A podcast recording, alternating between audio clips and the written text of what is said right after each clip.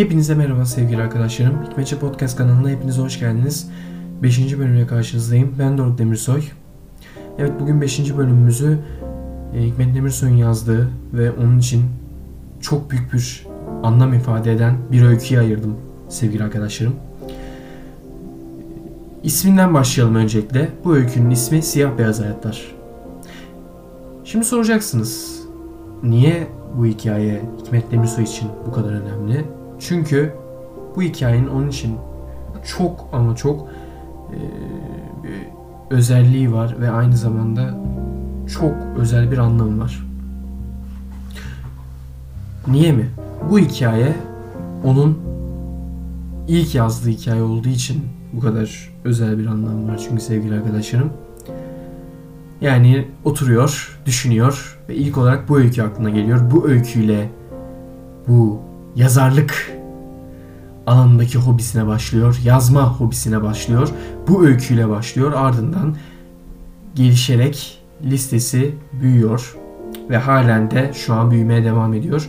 Şimdi bugün e, bu öyküyü ayırdım. 5. bölümümüzü Siyah Beyaz Hayatlar adlı öyküsünü ayırdım ve aynı zamanda dediğim gibi Hikmet Demirsoy için bu öykü büyük bir anlam ifade ediyor. Çünkü onun ilk yazdığı öykü oluyor bu.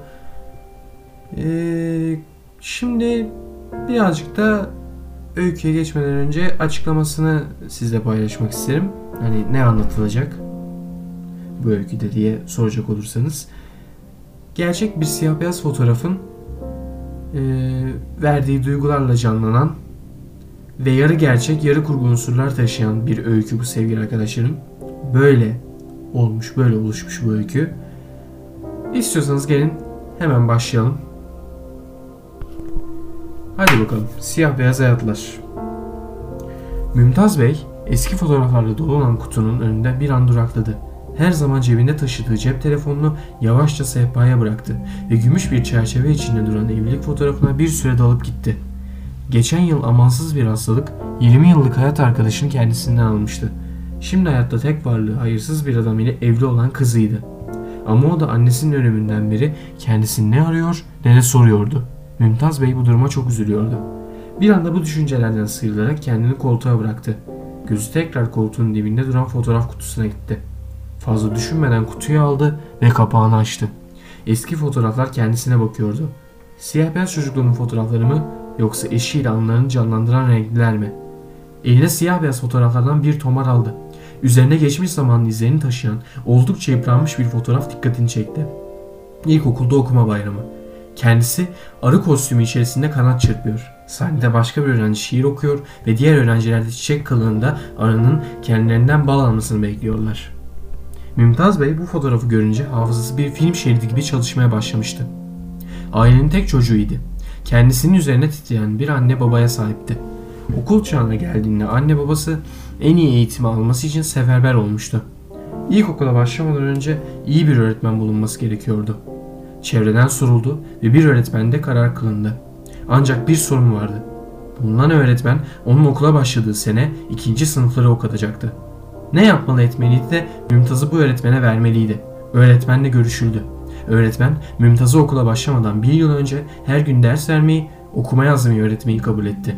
Bu sayede Mümtaz birinci sınıfı hiç okumayacak, ikinci sınıftan bu öğretmenin sınıfından okula başlayacaktı. Dersler başladı ve gittikçe ağırlaşarak devam etti. Aradan bir süre geçtikten sonra Mümtaz okumayı ve yazmayı söktü. Fakat derslerin yoğunluğundan öyle bunalmıştı ki tuhaf bir çocuk olup çıkmıştı. Sık sık uykusundan kabuslarla uyanıyor, sebepsiz yere ağlama krizlerine giriyordu. Annesi ve babası bunun üzerine telaşlandılar ve doktorunun da tavsiyesiyle Mümtaz'ı ikinci sınıftan başlatma sevdasından vazgeçtiler. Çocuklarının sağlığı onlar için her şeyden önce gelirdi. Mümtaz'ın buradan tek kazancı birinci sınıfa başlamadan önce okumayı sökmesi olmuştu. Mümtaz içine kapanık olarak yetişen adeta ağzı var dili yok bir çocuktu. Okula başlamadan evvel erken yaşta aldığı yoğun dersler nedeniyle şimdi daha da kabuğuna çekilmişti. Bu durumu okula ilk başladığı günlerde de kendini hissettirdi ve okuyabildiğini kimselere söyleyemedi. Arkadaşlarıyla beraber sanki okumayı yeni öğreniyormuş gibi hareket ediyordu.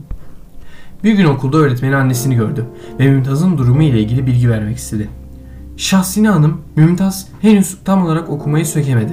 Ama yakındır merak etmeyin iyi gidiyor. Annesi şaşırdı ve hayretle Nasıl olur hocam? Mümtaz okumayabilir dedi.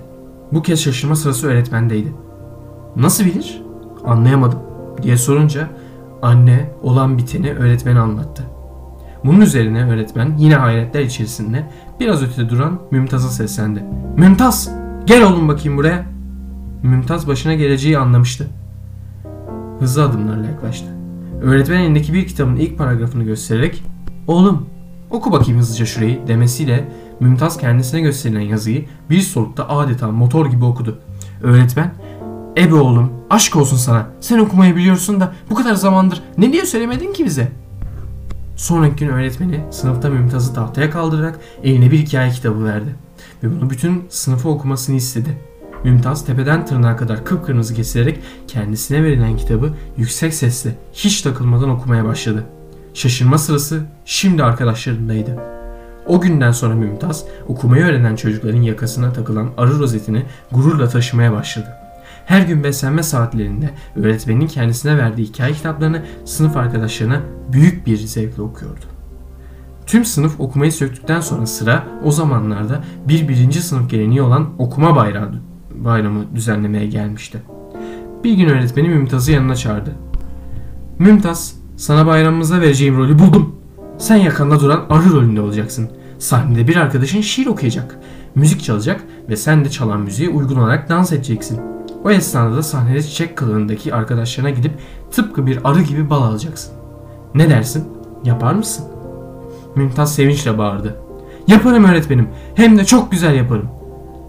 Mümtaz Bey anılarının dayanılmaz büyüsü altındayken birdenbire yüzünde bir gülümseme hissetti ve kendini toplayarak yüksek sesle söylendi. Ne oluyor bana? Sanki Çiğdem'in vefatından beridir ilk defa gülümsedim.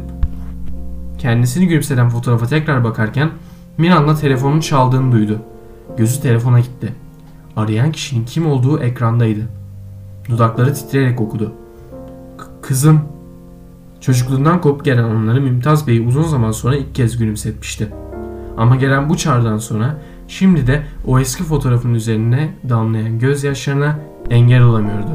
Hikmet Demirsoy, İstanbul, 2021